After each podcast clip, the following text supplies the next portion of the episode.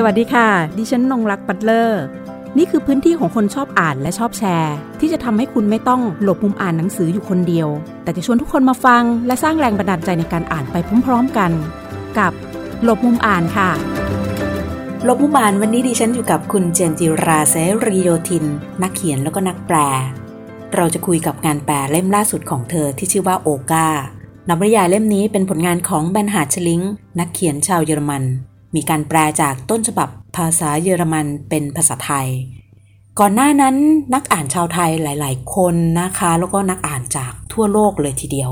รู้จักผลงานของแบนฮาร์ชลิงนะคะจากเรื่อง The Reader ค่ะ หลังจากนั้นนวนิยายเล่มนั้นนะคะ The Reader ได้มีการนำมาดัดแปลงเป็นภาพยนตร์นำแสดงโดยคุณเคทวินสเลตเป็นนักแสดงนำฝ่ายหญิงนะคะ โอกาเป็นใครแล้วก็ แบนหาชลิงเราไปทำความรู้จักกับเขากันนะคะสำหรับตัวนักเขียนแล้วก็ตัวละครที่อยู่ในเรื่อง เราจะไม่รู้จักเพียงเท่านั้นค่ะ เรายังจะพาคุณผู้ฟังนะคะ วันนี้นะคะ ย้อนอดีตกันทีเดียวค่ะ ไปถึงช่วงเหตุการณ์เวลาในเรื่องของนวนิยายเล่มนี้ก็คือประมาณช่วงสงครามโลกครั้งที่1นนะคะ เราจะไปดูบริบทสังคมการเมืองวัฒนธรรมรวมถึงเรื่องอื่นๆนะคะ ผ่านตัวละคร เอกของเรื่องนั่นก็คือโอกาซึ่งเป็นผู้หญิงค่ะ แล้วก็ชีวิตของเธอมีอะไรบ้าง เราจะให้ทางผู้แปลนะคะมาช่วยๆกันแงะ ช่วยๆกันคุยกันไป รวมถึงมาช่วยกันถอดรหัสกันค่ะว่า ตัวโอกาเอง เธอเป็นสัญลักษณ์อะไรของบริบทสังคมการเมืองประวัติศาสตร์ วัฒนธรรม ในช่วงเวลาดังกล่าวของเยอรมนีวันนี้เราจะคุยกับคุณเจนจิราเสรีโยทินค่ะ ดี๋ยวเราจะไปคุยกับเธอกันผ่านรูปแบบของการโทรศัพท์เข้าไปคุยกันนะคะ เราไปฟังแล้วก็ไปคุยกับเธอกันได้เลยค่ะ ก็แน่นอนตอนที่ตอนที่อ่านจบอะค่ะมีความรู้สึกว่าเฮ้ยแบบตบมืออะเหมือนแบบเฮ้ยเราได้อ่านแบบนิยายนิยายที่ที่มันเติมที่มันเต็มอิ่มที่มันแบบว่าทำให้เราอิ่มใจอีกเรื่องหนึ่งอะค่ะ ก็รู้สึกว่าแบบพูดยังไงดีอะเหมือนแบบ ถ้าถ้าเราลุ้น ถ้าถ้าเหมือนอารมณ์ที่ว่าเออเราลุ้นลุ้นอะไรสักอย่างอะไรเงี้ยค่ะ เราแบบเอ่อลุ้นลุ้นชีวิตของคนสักคนหนึ่งอะไรเงี้ยค่ะเหมือนแบบอ่าทุกคนอาจจะแบบว่ามีลุ้นตัวละครหรือลุ้นอะไรเงี้ยค่ะ แล้วพอพอมันจบลงนะคะ เราก็รู้สึกว่าเฮ้ยมันมันเขาใช้ชีวิตได้แบบว่าเต็มที่แล้วจริงๆเลยอะค่ะ ก็รู้สึกแบบว่าตอนอ่านตอนอ่านก็แบบทั้งสนุกทั้งทั้งเศร้านิดนึงอะไรเงี้ยค่ะ เพราะว่าเพราะว่าชีวิตของเขาก็เต็มไปด้วย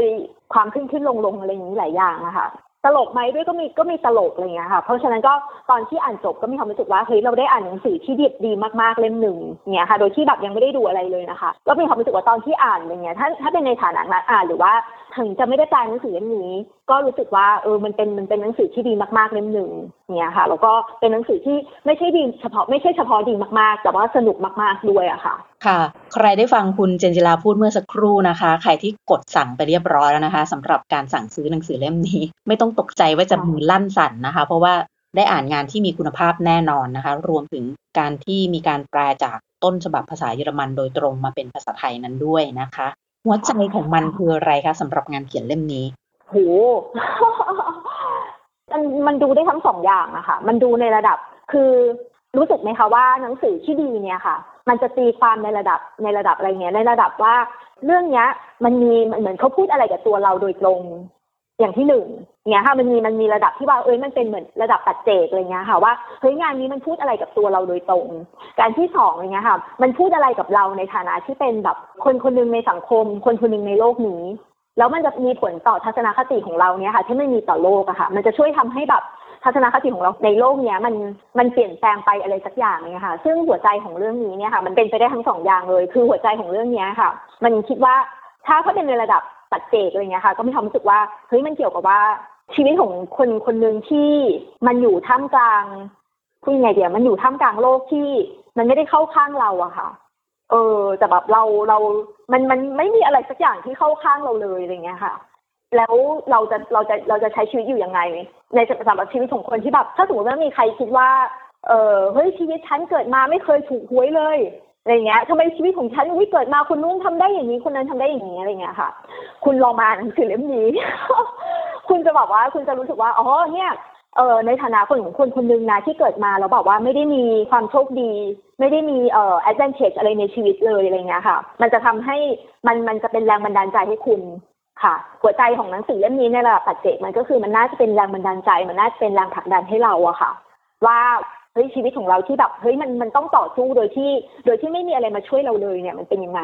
อย่างเงี้ยค่ะ แต่ถ้าเป็นในระดับที่แบบเราในฐานะของแบบ เป็นแค่คนกระจิตลิสอะไรเงี้ยค่ะ ในโลกแบบใบใหญ่ ๆ ใบนี้ หรือว่าแบบสังคมนี่มันโอ้โหมีแต่ความเปลี่ยนแปลงแบบเฮ้ยตอนเราเกิดมา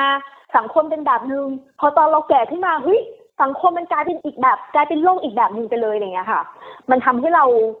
หัวใจของมันก็คือเฮ้ยมันมันคือเรื่องของความเปลี่ยนแปลง แล้วว่าชีวิตของเราทั้งทั้งที่แบบตัวเราตัวเราอาจจะไม่ได้เปลี่ยนใจตัวเราที่ถูกหล่อหลอมด้วยไอ้ค่านิยมแบบหนึ่งตอนที่เราเกิดมา กับตัวเราตอนที่เราเหมือนขอใช้คำว่ามีวัฒนาการนะคะ มีวัฒนาการแบบตามยุคสมัยอะไรอย่างนี้ที่เปลี่ยนไปมันเป็นแบบไหนเนี่ยค่ะ หัวใจของเรื่องนี้มันคือแบบนั้นว่าชีวิตของคนคนหนึ่งที่มันต้องแบบแล่นไปตามกระแสของแบบยุคสมัยที่เปลี่ยนไป แล้วมันต้องต่อสู้กับมัน ไม่ได้ต้องต่อสู้กับมันนะคะ คือมันเหมือนมันเดินไปกับมันเรื่อยๆ ไม่ว่าเราจะเห็นด้วยหรือไม่เห็นด้วยกับมันเนี่ยมันเป็นยังไงอย่างเงี้ยค่ะ เราได้เห็นความเปลี่ยนแปลงในความเป็นปัจเจกของตัวละครรวมถึงสิ่งที่เปลี่ยนแปลงอยู่กับตัวละครที่เธอกำลังโลดแล่นอยู่นะคะ กับบริบทต่างๆในชีวิตของเธอเนี่ย มันก็ได้เข้ามานะคะ พูดถึงว่าก็มาเขย่า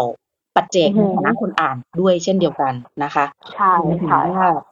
เราก็คงจะต้องได้ได้ลดแล่นเป็นคู่ขนานนะคะ ในทัมมิ่งของเวลาซึ่งเป็นบริบทที่แตกต่างกันของเวลาในช่วงเวลาดังกล่าวนะคะคุณเห็นได้ไหมคะโอก้านะคะ จากที่อ่านใน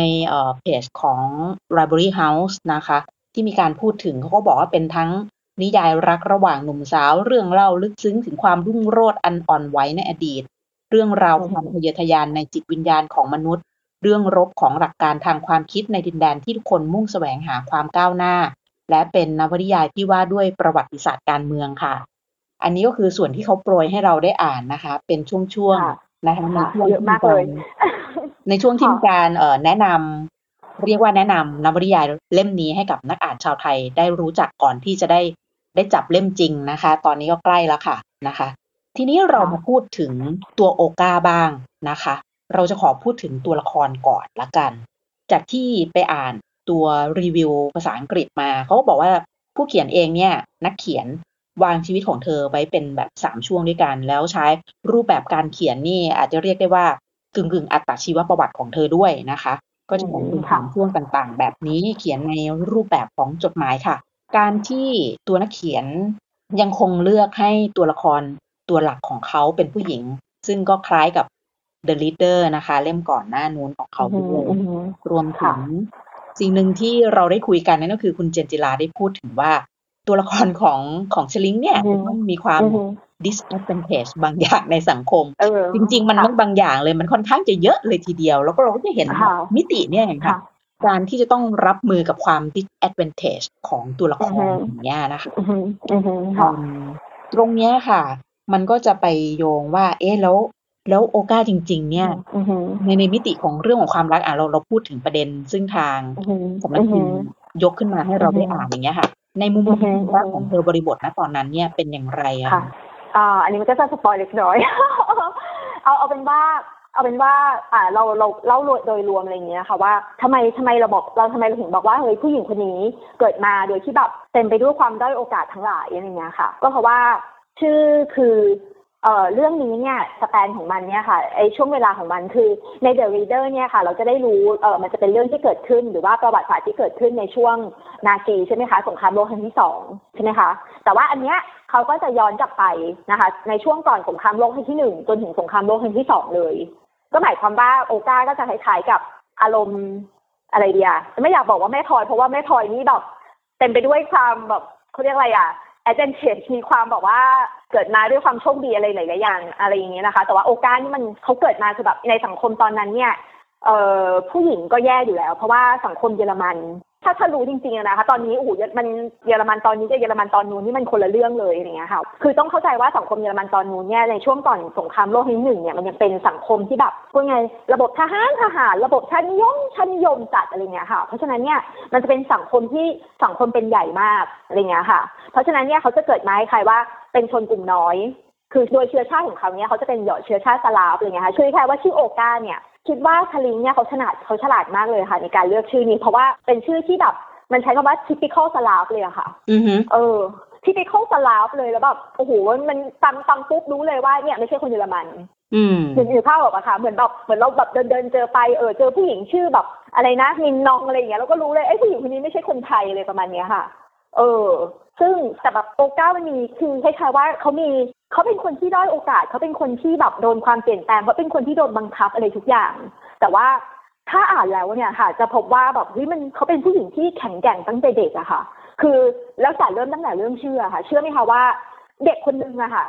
มันมีคนจะมาเปลี่ยนชื่อมันแล้วมันไม่ยอมให้เปลี่ยนนะคะมันแล้วมันมันเอาอะไรมาคิดว่าทำไมมันแบบทำไมมันไม่ยอมเปลี่ยนชื่อ ทั้งทางๆที่แบบคนคนนั้นเนี่ยค่ะ คนที่บอกเนี่ยฉันหวังดีกับเธอนะ ถ้าเธอชื่อนี้เนี่ยเดี๋ยวเธอจะแบบโดนแกล้งเดี๋ยวเธอจะแบบเสียโอกาสอะไรนู่นนี่นั่นอะไรอย่างเงี้ยค่ะเขาก็ไม่ยอมเปลี่ยนใช่ไหมคะ คือแบบทลิงคือแบบนักเขียนเขาจะฉลาดมากเลยในการแบบว่าสร้างตัวละครตรงนี้ให้ มันทำให้เราคาดหวังว่าตัวละครคนนี้จะเป็นคนที่แบบ เฮ้ย มันมีความเข้มแข็งว่ะ มันเป็นความมีมีจุดยืนอะอะไรในตัวมันเอง โดยที่โดยที่แบบทำให้เราแบบเชื่อใจได้ว่าเฮ้ยผู้หญิงคนนี้เราจะเจอผู้หญิงที่แบบเจ๋งๆสักคนเลยอะไรเงี้ยค่ะ ซึ่งเขาก็เป็นแบบนี้มาตลอดชีวิตเลยค่ะ เขารู้ว่าตัวตนของเขาคืออะไร เขารู้ว่าเขาต้องการอะไรเงี้ยค่ะ ซึ่งแม้แต่แบบว่าตอนที่รักอะไรเงี้ย ตอนที่ตอนที่มีความรักอะค่ะ คือความจริงอะเขาต้องเปลี่ยนแปลงอะไรหลายอย่าง ถ้าถ้าเขายอมเปลี่ยน มันก็อาจจะช่วยให้เออความรักของเขาง่ายขึ้นอะไรเงี้ยค่ะ แต่เขาก็ไม่ยอมเปลี่ยนนะ โอเคคือแบบคือความรักของเขาอะไรองเงี้ยความจริงมันถ้าเปรียบเหมือนละครละครแบบละครไทยหรือว่านิยายไทยอะไรเงี้ยค่ะ จริงๆมันน้ำเน่ามากเลยคือ โอก้าเกิดมาคือโอก้าจะแบบเป็นคนจน ในขณะที่พระเอกอะไรเงี้ยแฮร์แบทคือแบบจะเป็นคนที่รวยที่สุดในหมู่บ้านอะไรเงี้ยค่ะ คือแค่ชนชั้นมันก็ต่างกันแล้วอะไรเงี้ยค่ะ เป็นแบบเป็นชนชั้นขุนนางด้วยซ้ำไปอะไรเงี้ยสำหรับเป็นไม่ถึงกับเป็นชนชั้นขุนนางเป็นชนชั้นแบบเป็นชนชั้นกลางระดับสูงอะไรเงี้ยค่ะ คือรวยที่สุดในหมู่บ้านมีโรงงานมีหุ้นด้วยอะไรเงี้ยค่ะสมัยนั้นแบบการมีหุ้นนี่มันคือมันเท่มากมันรวยมากอะไรเงี้ยค่ะ เราเราก็เนี่ยค่ะ คือยังดูเข้าไหมคะคือ เวลาจะรักผู้ชายสักคนเนี่ยยังต้องไปรักคนที่เป็นไปไม่ได้ คือโตขึ้นมาก็บอกว่าด้อยโอกาสแล้วว่าเป็นผู้หญิงก็เขาก็ไม่ค่อยให้เรียนหนังสืออะไรอย่างเงี้ยค่ะ พอแบบพอจะพยายามบอกอะฉันรู้แล้วว่าฉันอยากจะเรียนหนังสือ ก็โดนแกล้งไม่ให้เรียนอย่างเงี้ยค่ะ พอจะรับผู้ชายสักคนนึงอะไรเงี้ยค่ะ ก็โดนกีดกัน ว่าแบบเขารวยกว่าอะไรเงี้ยมันมีความแตกต่างทางฐานะอะไรอย่างนี้อีกอะไรเงี้ยค่ะ ซึ่งแบบเฮ้ยแบบผู้หญิงคนนี้คือแบบพูดตรงๆเลยว่าแบบไม่มีความโชคดีในชีวิตอะค่ะ ถ้าบ้านอย่างบ้านเราเรียกคือแบบเฮ้ยมันมันมันซวยตลอดเวลาได้จริงๆนะ คือมันตัวเขาพยายามแล้วนะแต่แบบว่ามันไม่มีมันไม่ได้แบบหูอยู่ดีๆ มีส้มหล่นไม่มีอะไรดี ไม่มีอะไรมาช่วยเขาเลยอะค่ะ ค่ะเออก็เลยก็เลยรู้สึกว่าเออโอลก้านี่มันมันเขาจะเป็นแรงบันดาลใจเขาจะเป็นแบบ inspiration ให้กับพวกเราได้ได้หลาย ๆ คนเลยอะค่ะค่ะไม่ทราบว่าคนที่รออ่านอยู่ตอนนี้ ไม่ไม่ทราบว่าถูก spoil หรืออาจจะรู้สึกว่าเอ๊ะเอาเหรอจริงหรือเปล่าชน spoil ไปแล้ไม่วใช่ค่ะไม่ไม่ใช่เรื่องรักแล้วสินะอะไรอย่างเงี้ย เป็นเรื่องรักอ๋อค่ะค่ะแต่ก็ เป็นมีรูปแบบนี่จะบอกว่าจะขอบอกว่าอืมตอนรักนี่หวานมาก ตอนรักนี่อือฮะหวานมากแบบหวานคนลุกเลยอืม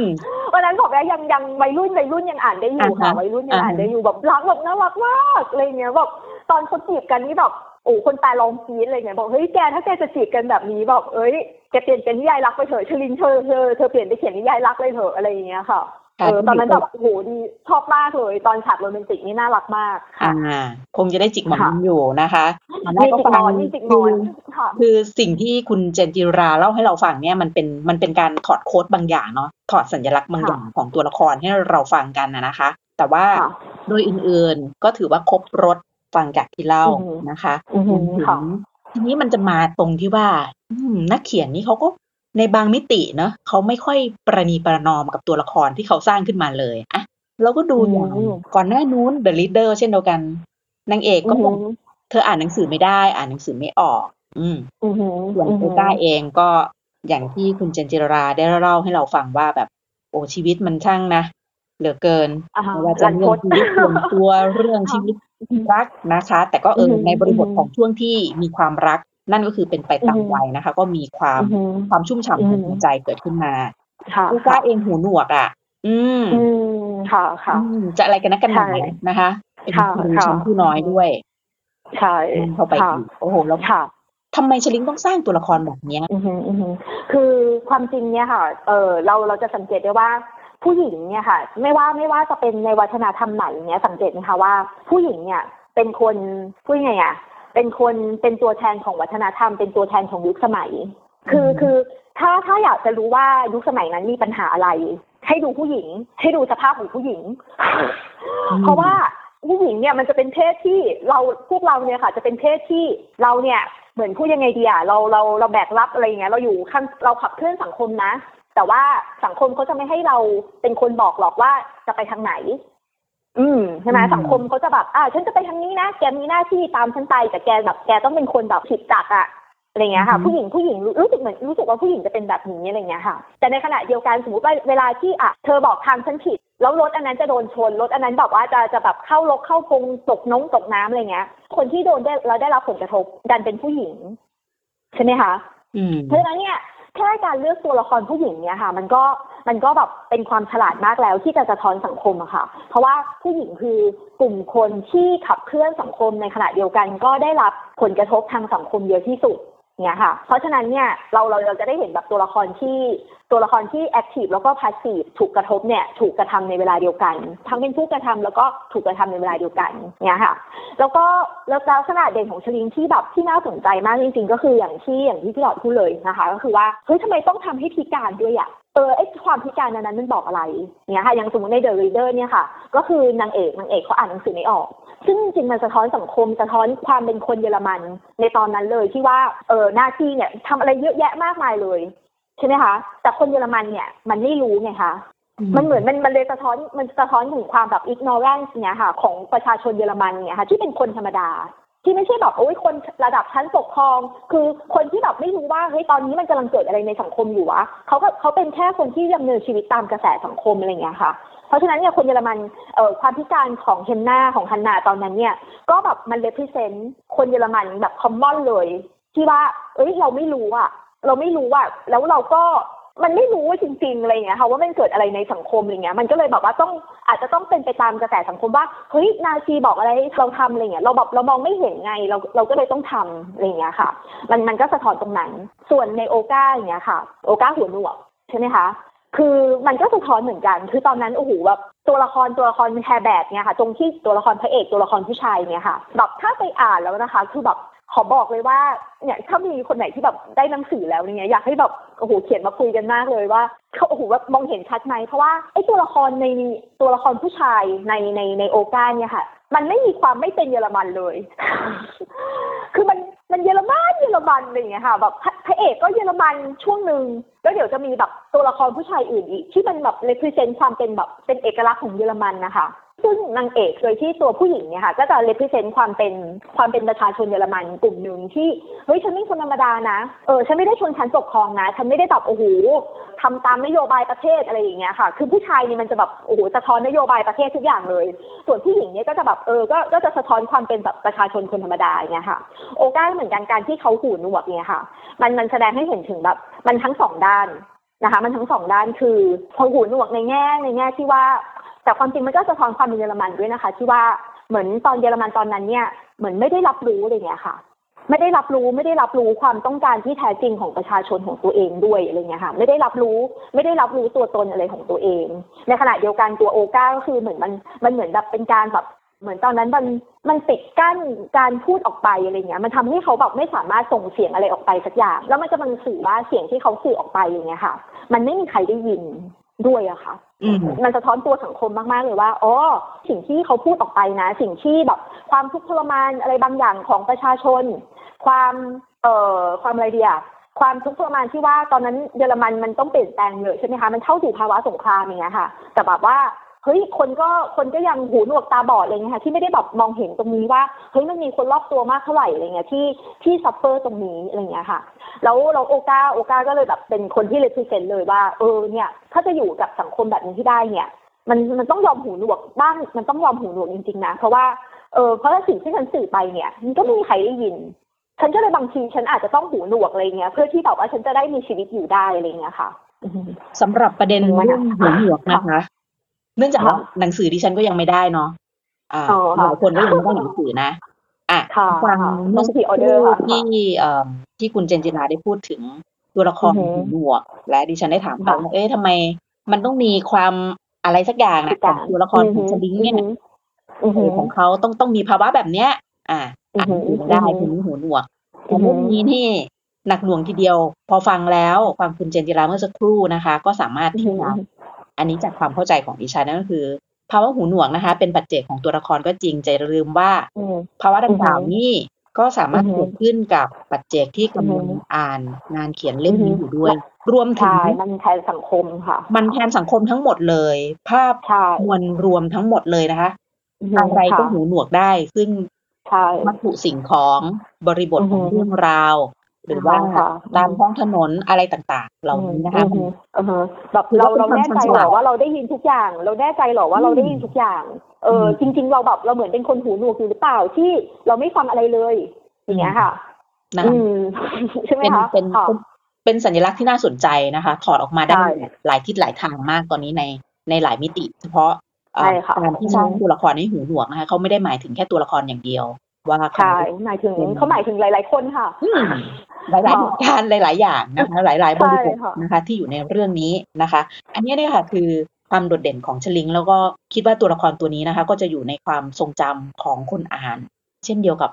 ฮันน่าเนอะก่อนหน้านู้นเรื่อง The Reader นะคะขณะเดียวกันเรื่องของความรักเขาก็ใส่เข้าไปนะคะ ใครเคยประทับใจจาก The Reader นะคะ อันนี้คนอ่านก็แล้วแต่มุมมองใครจะจับประเด็นไหน ใครจะชอบคนไหนช่วงชีวิตไหนของเธอนะคะอืค่ะท้ายที่สุดเนี่ย ตัวละครอย่างโอก้าเอง ถูกตัวนักเขียนซึ่งสร้างเธอขึ้นมาเนี่ยวาดเธออย่างไรบ้างคะในตอนท้ายๆอาจจะไม่ต้องสปอยมากก็ได้ อยากรู้นิดนึงเพราะยังหนังสือยังไม่ได้อ่าฮะอะไรอะไรในตอนท้ายๆนะคะ ในในตอนตอนจบอะเอออาจจะไม่อาจจะแบบให้ให้เราทราบนิดนึงว่าท้ายๆแล้วเธอ เธอมีความเป็นยังไงใช่ไหมคะใช่เธอเธอได้ความชุ่มอกชุ่มใจชื่นใจอะไรกับชีวิตบ้างหลังจากมันเหมือนแบบดิฉันขอบอกว่าดิฉันโกรธนักเขียนมากดิฉันโกรธนักเขียนไม่ใช่ในแง่ที่ว่าอุ้ยเขาแบบเขาว่าสร้างตัวละครไม่ดีนะคะ ดิฉันโกรธที่ว่าเขาให้ความหวังดิฉัน แล้วเขาก็เขาก็เอามันไปเออเอามันไปโยนทิ้ง ยังไม่พอ ก็บทขยี้บทขยี้จนแบบเป็นผุยผงอะไรด้วยอะไรอย่างเงี้ยคือแบบ เออเดี๋ยวจะรู้นะคะ ถ้าไปอ่านแล้วก็จะรู้ว่าบทขยี้ความหวังของดิฉันอย่างไร แต่ว่าตอนจบตอนจบเนี้ยค่ะ ตอนต้นเป็นยังไง ตอนจบเนี่ย ตอนต้นโอลก้าเป็นยังไง